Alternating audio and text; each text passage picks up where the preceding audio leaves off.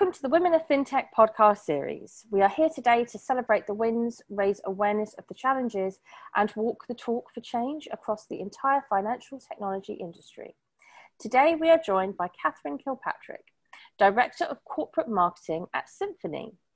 Now, Symphony is the most secure and compliant markets infrastructure and technology platform where solutions are built or integrated to standardize, automate, innovate, and liquefy financial services workflows. Katherine is here to tell us about the Innovate conference run by Symphony and what it has set out to achieve. Katherine, it is great to have you here with us. How are you? I'm wonderful. Thanks for having me. Fantastic. So, firstly, just for everyone listening, tell us about Symphony and what the business actually does. Sure. So, Symphony was founded in 2014, and today you gave some of our talking points in the, the intro, but today it's a vibrant community of over half a million financial professionals that use the secure and compliance enabling infrastructure that we've built. We also have a trusted directory that serves over a thousand institutions, so people really are able to know who they're communicating with. We also have open APIs so we have over 2,000 community built applications and bots that help enable faster workflows. Amazing. And what about your role, what sure. it actually involves? Yes. So I joined Symphony in 2015, so just after we were founded. And I have always been around marketing, but as those of the the people on the this podcast know in the fintech space, sometimes when you join a startup, you wear many many hats, and your job changes over time. So that has been certainly the case for me. But so I've always done marketing. Right now, I'm focused on our events, including Innovate, which we'll talk about uh, later, as well as all of our thought leadership it's so great that you've shared it like that because you know too true you know roles change and evolve and you know you yeah. can take on so much but then even when your role becomes a little bit more directive there's still so much to to bring into that as well so yeah. tell us about innovate because i know it's a community sure. and and it's quite unique so it'd be good to hear all about it sure so at its core Symphony Innovate is our community conference. So it is an opportunity to showcase what Symphony has built and new product enhancements, new product developments from our team. It's a thought leadership platform. And it also gives a space for our customers and our partners to showcase things that they have built as well on top of the platform. I mentioned earlier that we have open APIs. So the really it's a celebration for all of the things that our community has built and come together for. And what about its foundations? Because I know you said to me that you don't particularly like conferences or you haven't in the past. So tell us yeah. how you've made this different. Sure, that is true. I lead conferences and I don't always love them. I think that and this is no judgment towards other people who who run conferences, but I think sometimes people get really staid and focused on what they've always done. So we always have panels. We always have these speakers. We have sponsors. We have you know we, it's kind of like a boring conference room. And i think that that is sort of what people are accustomed to and it's what people accept. I think particularly within financial services i think and fintech a little bit i think tech has amazing conferences when you think about you know the wonderful conferences that tech the tech industry puts together that are exciting and they bring in amazing speakers, et cetera. But for us, you know, particularly as a startup, we first started Innovate one year after I joined. So in 2016. So we were just a baby of a company. And my goal was to make it really fast paced, number one. So if someone had a demo or a speech they wanted to give, I would say, can you cut that to 30% of how much time you think you need? You know, how quick can it be? And the other thing is, I think that sometimes we can be too formal on stage and that create distance with the audience. And I like to create more energy, more fun. The number one note that I give all of our speakers is can you make a joke? Can you bring, can you ask the audience a question? Can you bring them in? So I think the combination of all of those things while still maintaining the fidelity to the content we want to make it as captivating and interesting as we can. We also want to make it interesting. But we want to make it interesting and exciting in a way that it's not like we need to bring in celebrities uh, to make it interesting. We can be interesting ourselves. The last thing I'll say in terms of what makes us unique, which everyone thinks that I'm crazy when I tell them that this is how we do it, but all of our demos are fully live.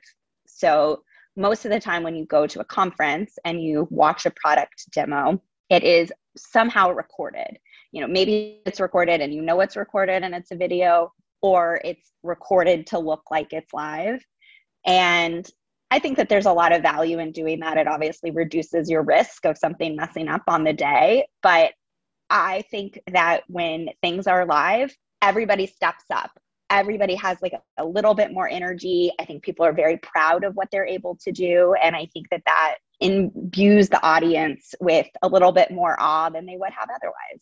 Yeah, I really feel that. I've been at a number of events where things are live and then things have been recorded, and you're you're so right. The energy in the room makes a shift, and I think that energy that you know you're you're speaking about, the excitement, someone being able to tell a joke, you know, being able to have that connection with the audience, it is truly unique in conference world right now.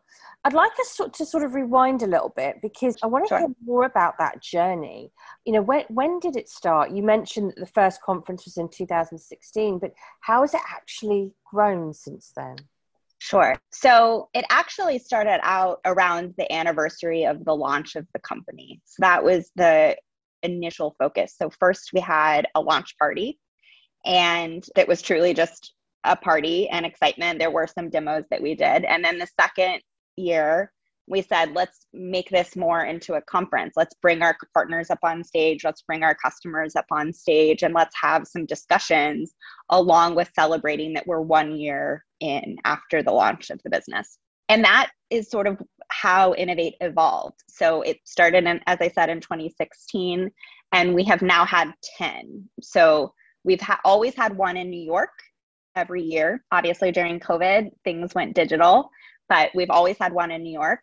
We've had a couple in Asia. We had one in Hong Kong and one in Singapore. And we just had our first in Europe that was in April this year. So we've had 10 overall. We're planning for our October event in New York that will be number 11. And, you know, it's grown and shifted over time. It's shifted in focus as the company has shifted in focus.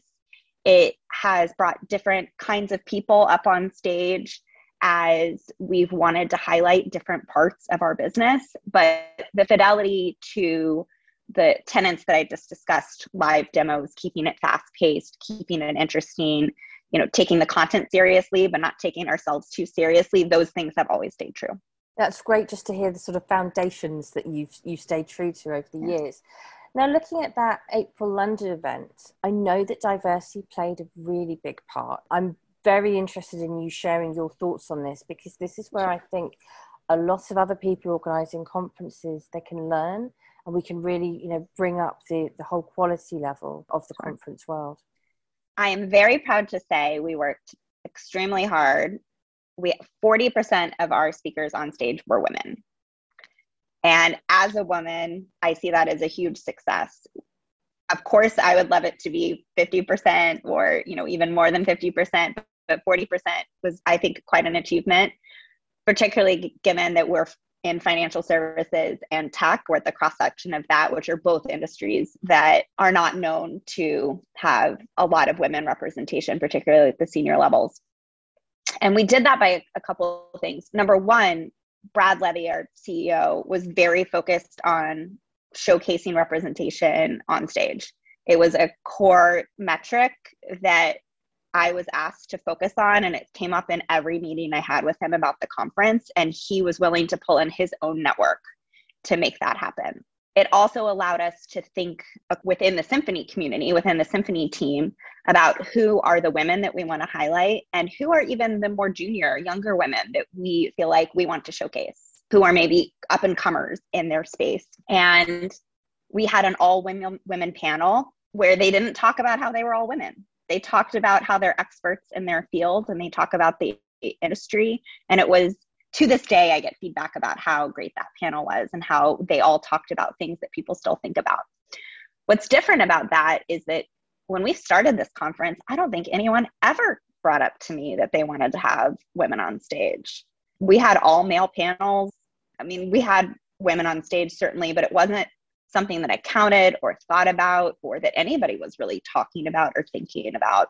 And over the past six, seven years, I think that's really shifted and it's become something that I, my eyes go to, and it's something we are very focused on as an organization, not just showing female representation, but LGBTQ diversity and people of color the event was in Europe, so we wanted to make sure that we had people from different countries, different accents on stage. I think that there's lots of different ways to show if it's a community event, you have to represent that with, with who's on stage. Mm. Yeah, community event, represent that community. I absolutely love yeah. it. So it's it's great just to hear how how you've built this, the journey of it. If people are listening now and they want to get involved, what's the best way? So, our next event is October 20th in New York, and it is available for all. You just have to register. So, if you go to innovate.symphony.com, you can sign up for free to watch it and see all of the innovations that community has built. So, it's available for everyone. Fantastic. My last question, which is always my favorite because I love to hear calls to action and encouragement to the audience to take the lessons and learns from each of the podcasts and put them into action.